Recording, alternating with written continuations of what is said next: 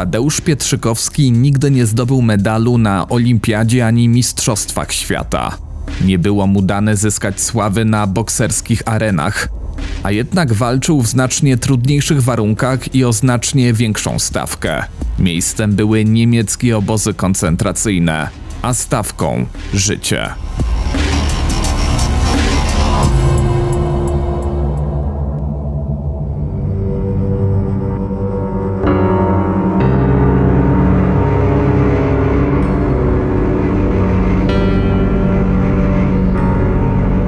Opowiem Ci historię.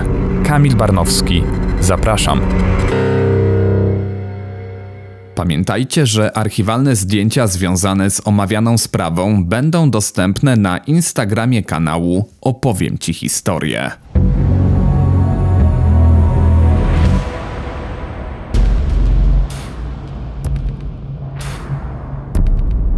Obozy koncentracyjne, a zwłaszcza kompleks Oświęcim-Brzezinka-Monowice, jednoznacznie kojarzą się z masową zagładą. W powszechnej świadomości łączą się z tym obrazy komór gazowych czy pieców krematoryjnych.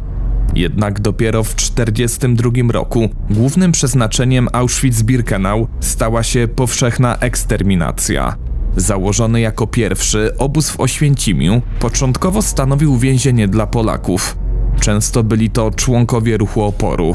Z czasem zaczęto tu również osadzać niemieckich kryminalistów, a po rozpoczęciu wojny z ZSRR także radzieckich jeńców. W jednym z pierwszych transportów w czerwcu 1940 roku trafił do Auschwitz żołnierz Wojska Polskiego i przedwojenny bokser Tadeusz Pietrzykowski. Urodził się w Warszawie w 1917 roku. Jego matka była nauczycielką, a ojciec, inżynier budowlany, piastował intratne stanowisko projektanta i inspektora nadzoru rozbudowy warszawskiego węzła kolejowego. Rodzina miała więc korzenie inteligenckie, ale młody Tadeusz zdobył nie tylko wiedzę. Od dzieciństwa cechowało go zamiłowanie do sportu. Niestety, gdy miał zaledwie 10 lat, zmarł jego ojciec, a warunki materialne rodziny znacznie się pogorszyły. Podejmował się więc różnego rodzaju drobnych zajęć, uczył też jazdy na łyżwach i udzielał korepetycji.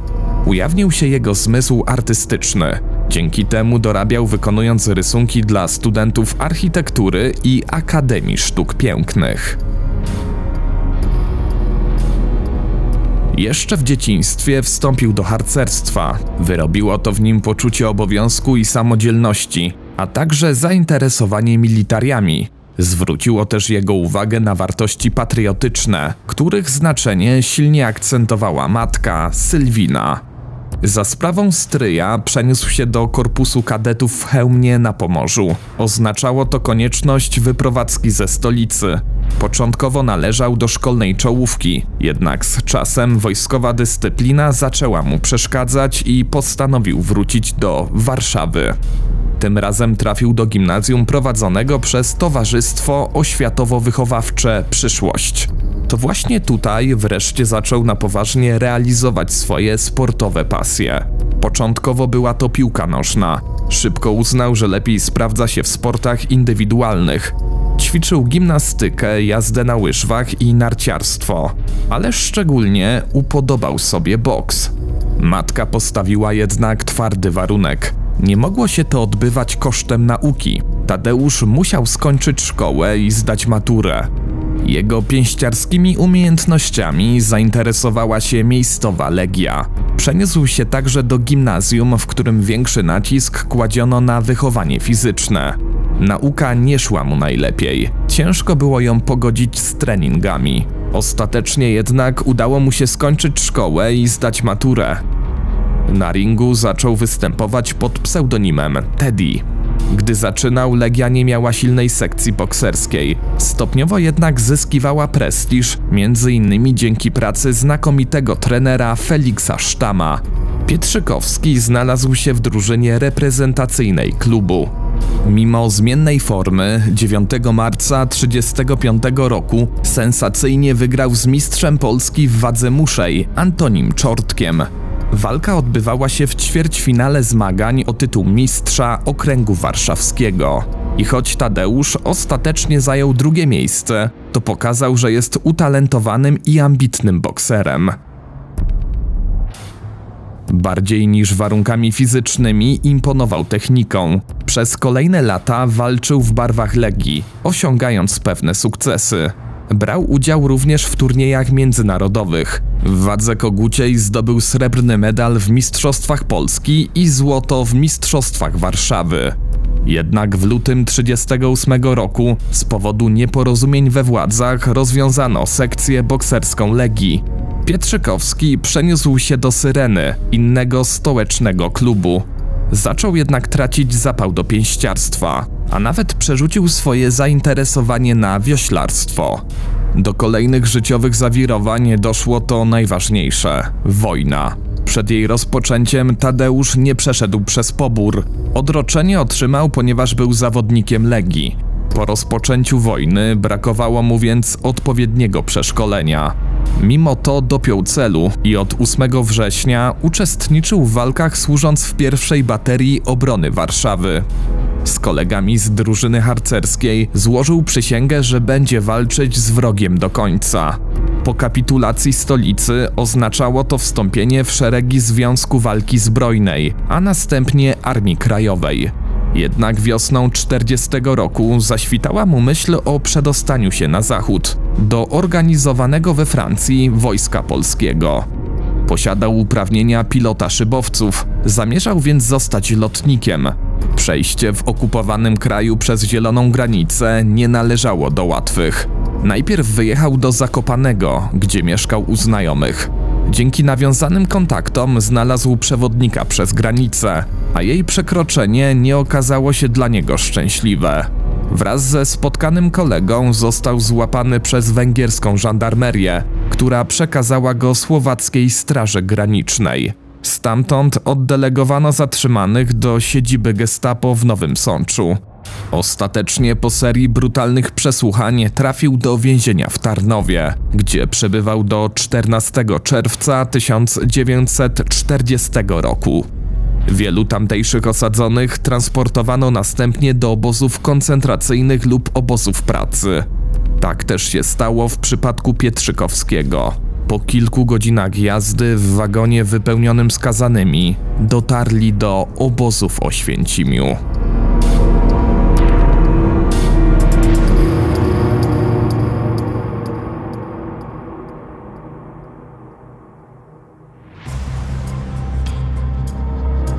Przez pierwsze 2 tygodnie zlecono kwarantannę, która była niczym innym jak kolejną formą znęcania się nad więźniami.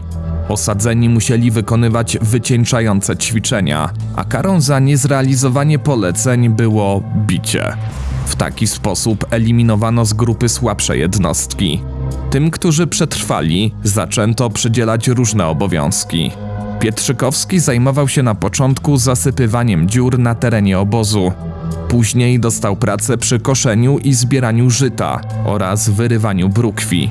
W polu pracowało się bez butów, co powodowało liczne obrażenia stóp. Wyżywienie także było kiepskie. Tadeuszowi przysługiwało dziennie 25 deko chleba, odrobinę wodnistej zupy i pół litra kawy. Tej ostatniej często nie otrzymywał. Pracowano od 4 rano do 18. Gdy żniwa się skończyły, dostał się do obozowej stolarni. Za przypadkowe porysowanie ściany w domu komendanta obozu, Rudolfa Hessa, został ukarany 25 batami. Nie spotkało go jednak najgorsze. W tym czasie, co mógł obserwować z okien stolarni, rozpoczęły się bowiem pierwsze egzekucje.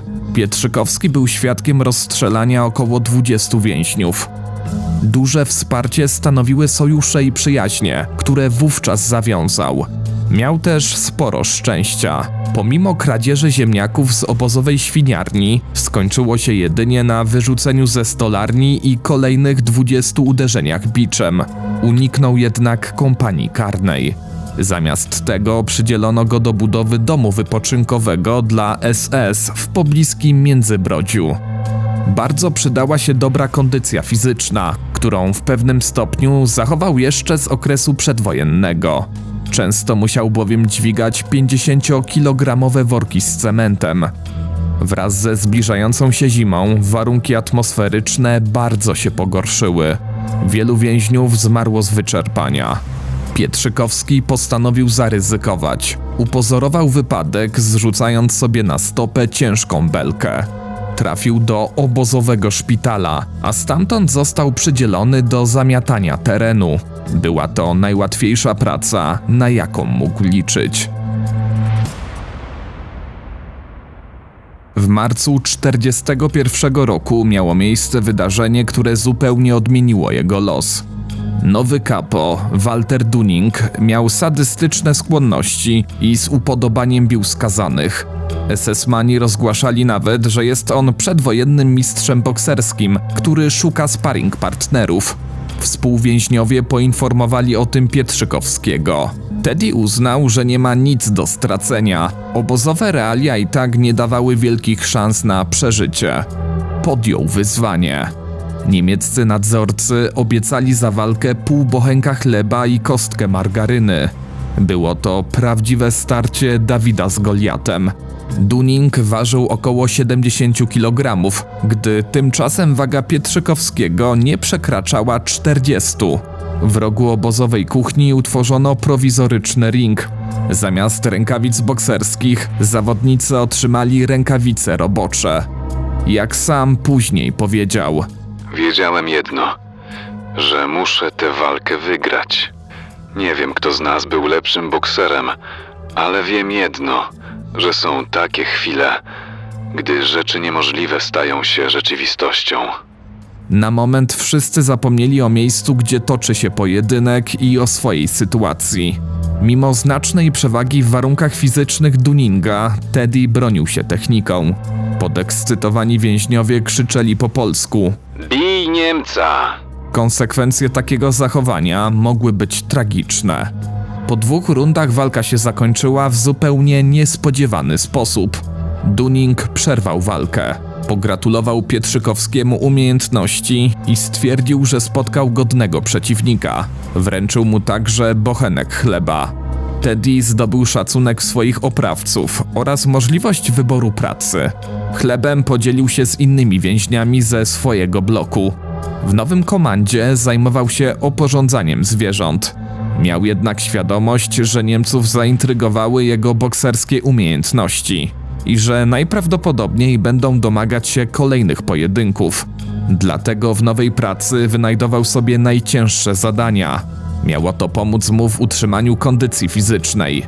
Niedobór kalorii zmuszał go jednak do kradzieży jedzenia przeznaczonego na posiłki dla SS-manów. Kolokwialnie nazywano to organizowaniem i w pełni aprobowano, choć niosło ze sobą ogromne ryzyko wpadki i związane z tym konsekwencje, łącznie ze śmiercią. Zdecydowanie potępiano natomiast kradzieże racji dla więźniów, czego Pietrzykowski nigdy nie robił. Jednak szybko znalazł nowy sposób na głód. Tak jak przewidywał, strażnicy nie zapomnieli o jego umiejętnościach. Boks stał się drugim po piłce najbardziej popularnym sportem. Teddy został ulubieńcem zarówno SS-manów, jak i więźniów. Walki organizowano w łaźni bloku numer 2, a także na placu obok kuchni. Początkowo na ringu stawali inni Polacy, przedwojenni pięściarze, często o znacznie mniejszych umiejętnościach od Pietrzykowskiego, który starał się zadawać im jak najmniej dotkliwe ciosy.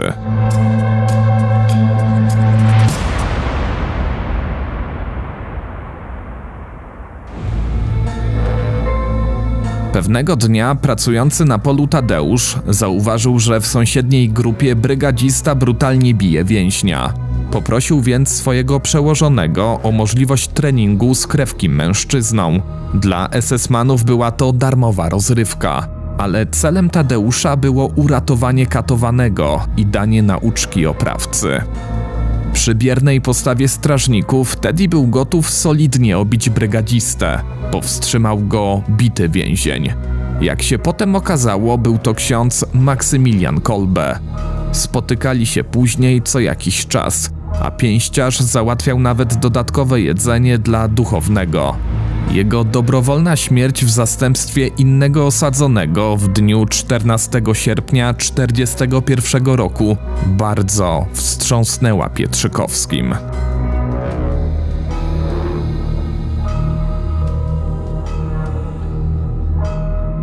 Od 1942 roku pojedynki bokserskie organizowano w różnych blokach w każdą niedzielę. Najczęściej nagrodą było jedzenie. Wśród ringowych przeciwników pojawili się też obcokrajowcy. Jak sam wspomniał, pojedynek z pewnym Francuzem o 2 kotły zupy, które pozostały z obiadu SS-manów. Biłem się o tę zupę z Francuzem, wyjątkowo słabym. Tańczyłem wokół przeciwnika, by Niemcy mieli większą radość z oglądania. A gdy ten zaatakował mnie w końcu z furią, zrobiłem unik i Francuz z impetem uderzył w sędziego Kapo. Radość z walki była podwójna. 2 kotły zupy i powalony Kapo. Niemcy znaleźli też nowy sposób na rozrywkę – obstawianie walk. Często decydowali się na wysokie zakłady. Dzięki wygranej Pietrzykowskiego jeden ze strażników wygrał 1000 marek. W nagrodę i na prośbę Tediego nakazał wydać z kuchni 5 kotłów niedojedzonej zupy. Trafiła ona do Tadeusza i jego znajomych z bloku, zamiast do koryta dla świń. Pietrzykowski przegrał tylko raz, jednak w rewanżu wygrał w 3. rundzie przez techniczny nokaut. Stał się do tego stopnia popularny wśród kapo, że proponowano mu nawet podpisanie Volkslisty. Odparł jednak, że nie jest godzien takiego wyróżnienia. Zyskał przydomek Weiss Nebel, czyli biała mgła, z racji niesamowitych umiejętności unikania ciosów.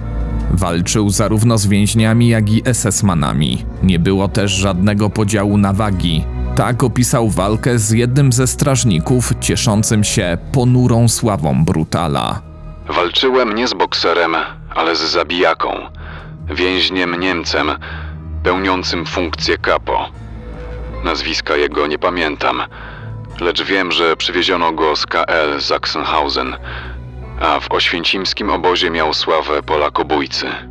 Znał w każdym bądź razie któregoś lekarza SS, więc walkę oglądali też SS-mani lekarze z SS Revilla.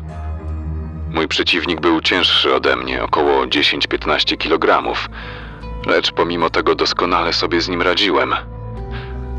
Wyznam szczerze, że po raz pierwszy i ostatni w życiu nokautowałem swojego przeciwnika z przyjemnością i w pełni świadomości. Pojedynek relacjonował po latach również jeden z więźniów. Przypominam sobie walkę Pietrzykowskiego, który przed wojną nosił pseudonim Teddy i Kapo Rzeźni. Kapo o postawie kulturysty z ogromnie rozwiniętymi mięśniami, chyba waga ciężka, a Teddy w najlepszym przypadku kogucia. Drobny, szybki, zwinny, członek przedwojennej kadry polskiej. Na żadnym innym ringu tego rodzaju walka odbyć się nie mogła. Różnica wynosiła chyba 4 wagi. Z jednej strony kolos, a z drugiej drobny, szczupły chłopak. Kulturysta ten przegrał, chociaż miał pojęcie o boksie. Dysproporcja wagowa nie była jedyną przyczyną, że walka ta nie powinna mieć miejsca. Decydującą sprawą była przewaga umiejętności bokserskich Tediego. Nie widziałem, aby na ringu zawodnik w ten sposób masakrował przeciwnika, jak to miało miejsce w tej walce. Krew z rozbitego nosa, warg i rozciętych brwi zalewała tułów Kapo Rzeźni i matę ringu, a walka wciąż trwała. To mogło się zdarzyć tylko w Oświęcimiu. Zwycięstwa dały mu pewność siebie, która wręcz zmieniła się w bezczelność wobec SS-manów. Bez skrępowania potrafił sobie z nich kpić i pyskować. Ta śmiałość miała swoją cenę. Obozowy lekarz dr Entres zakaził go tyfusem. To, że nie umarł, zawdzięczał w dużej mierze kolegom z bloku szpitalnego, na którym przebywał. Pomogli mu też wrócić na blok 24, gdzie wcześniej nocował. I to w momencie, gdy SS-mani przeprowadzali selekcję więźniów ze szpitala. Źle rokujący pacjenci zostali wysłani do komory gazowej, ale nie zauważono nieobecności Tadeusza, który przez tydzień ukrywał się na swoim dawnym bloku. Gdy wyzdrowiał, dostał przydział do szpitala dla SS-manów, gdzie najpierw pracował jako sprzątacz, a następnie sanitariusz. W tym czasie do Auschwitz zaczęto zwozić coraz więcej Żydów. Część z nich wyznaczono do pojedynków bokserskich. Pietrzykowski miał świadomość, że dla nich stawką często jest życie, dlatego starał się jak najłagodniej obchodzić się z przeciwnikami. Z jednym z holenderskich pięściarzy żydowskiego pochodzenia celowo zremisował, wiedząc, że jeden z kapo postawił na niego dużą sumę pieniędzy. Gdyby Holender przegrał, najprawdopodobniej trafiłby do gazu. Jednak nie zabrakło też pojedynków z Niemcami, i to często przedwojennymi mistrzami bokserskimi. Teddy pokonał m.in. wicemistrza Europy z 1927 roku Wilhelma Mayera i dwukrotnego mistrza Niemiec Herrego Steina.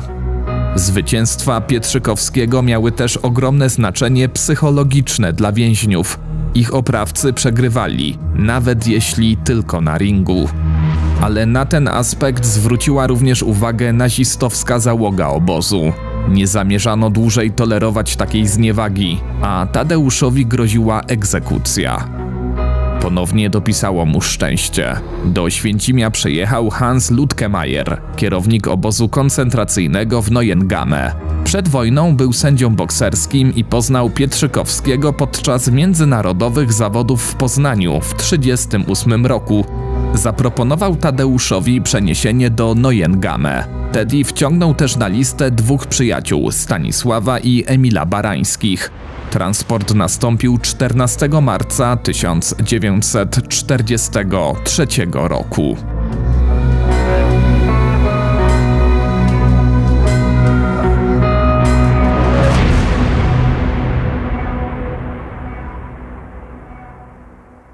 W trakcie pobytu w Auschwitz Pietrzykowski stał się częścią Związku Organizacji Wojskowej. Była to stworzona przez rotmistrza Witolda Pileckiego tajna organizacja, która miała zbierać dowody niemieckich zbrodni w obozie. Pilecki rekrutował ludzi najbardziej zaufanych, co do których miał pewność, że nie zdradzą nawet w trakcie brutalnego przesłuchania. Teddy złożył uroczystą przysięgę. Do jego głównych zadań należało przekazywanie informacji, ale także złota na łapówki dla SS-manów. Dzięki możliwości kontaktu z cywilnymi kolejarzami dostarczył na teren obozu wiele przesyłek z lekarstwami. Jednak Pietrzykowski wspólnie z kolegą Włodzimierzem Żołądkowskim był gotów przeprowadzić znacznie poważniejszą akcję – zamach na komendanta obozu Rudolfa Hessa. Obydwaj pracowali w stajni, opiekując się m.in. klaczą komendanta. Ich pomysłem było podłożenie guzika między derkę a siodło. Podczas przejażdżki koń podrażniony guzikiem zrzucił jeźdźca. Skończyło się jednak tylko na złamaniu nogi przez Hessa. Spiskowcy zabili natomiast psa komendanta, wytresowanego do rzucania się na Żydów. Pomimo poszukiwań nigdy nie odkryto, co stało się ze zwierzęciem. Pietrzykowski działał w konspiracji aż do swojego wyjazdu do KL Neuengamme. W nowym obozie szybko ustalono, że Tadeusz boksuje i zaproponowano mu pokazowe walki. Pierwszym sparring partnerem był jego kolega z Auschwitz, Jerzy Muchowicz, któremu udzielał lekcji bokserskich. Następnym został krzepki i znacznie wyższy od Pietrzykowskiego kapo, Jimmy Kuchta.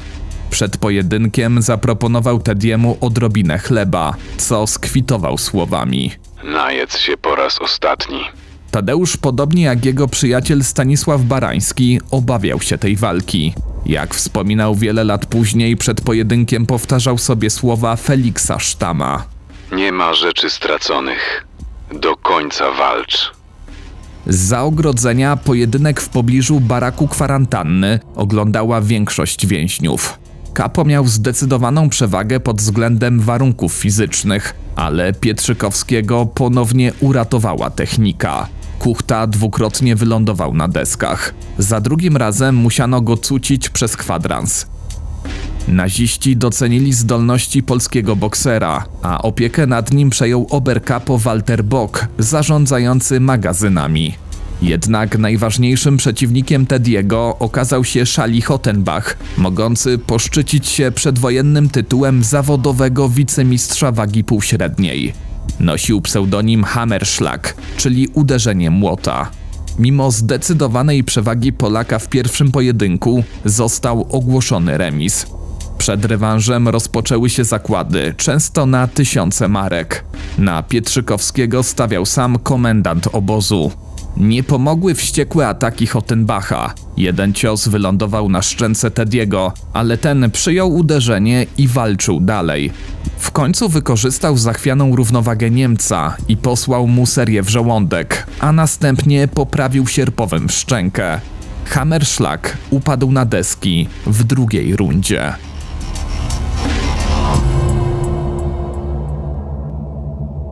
Jakiś czas po walce powtórzyła się sytuacja z Auschwitz.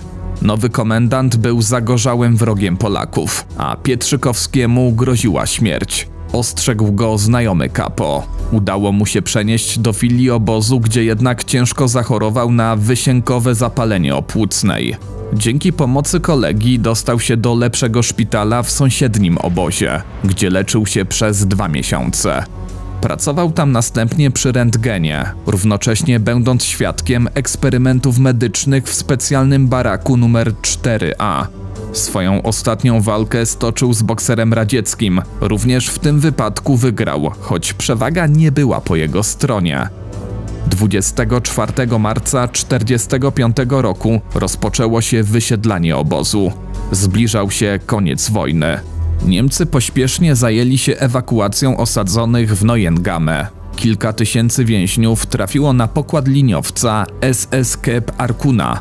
3 maja Brytyjczycy zatopili okręt nieświadomi obecności więźniów na pokładzie. Zginęli Emil i Stanisław Barańscy, przyjaciele Pietrzykowskiego. On sam po raz kolejny wywinął się śmierci. Zamiast na statek trafił do obozu KL Bergen-Belsen. W trakcie podróży również nie opuściło go szczęście. Niedaleko stacji, przy której zatrzymał się pociąg, miał miejsce nalot amerykańskich bombowców. Z około 4000 więźniów ocalało około 300, wśród nich Teddy. Po dotarciu do obozu spotkał kapo poznanych wcześniej w Oświęcimiu. Pamiętając jego sławę, potraktowali go dobrze. Gdy wojska angielskie wyzwoliły obóz, Pietrzykowski najpierw działał w grupie poszukującej nazistowskich zbrodniarzy, a następnie wstąpił do dywizji pancernej generała Maczka. Stoczył jeszcze 17 walk na wielu ringach Europy Zachodniej, wygrywając 15 z nich i remisując 2. Zdobył uznanie, a alianccy żołnierze długo jeszcze wspominali o jego żelaznej pięści. Lecz on wiedział, że nie jest w stanie zdusić w sobie tęsknoty za ojczyzną. Niezależnie od przemian ustrojowych, których nie akceptował, zdecydował się wrócić do Polski.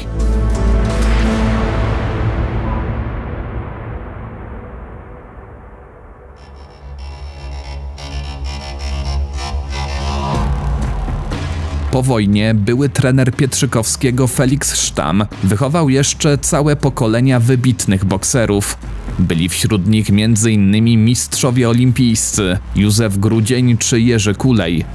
Tediemu nie było dane wrócić do ukochanego sportu. W obozie wychodził z najgorszych tarapatów, ale stracił też zdrowie. Jednak przez wiele lat pracował jako nauczyciel i instruktor wychowania fizycznego w Bielsku Białej, próbując również trenować młodych bokserów. Tam też zmarł w 1991 roku. Tadeusz Pietrzykowski do końca pozostał wierny swoim zasadom, które podczas wojny, mimo strasznych obozowych warunków, pozwoliły mu zachować godność.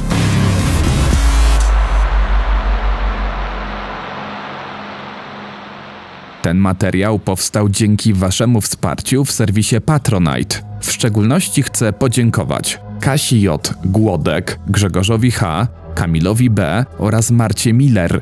Jeśli chcesz wesprzeć kanał Opowiem Ci Historię, kliknij w link w opisie odcinka. Z góry dziękuję. Pełna lista źródeł, na podstawie których powstał ten materiał, znajduje się w opisie odcinka.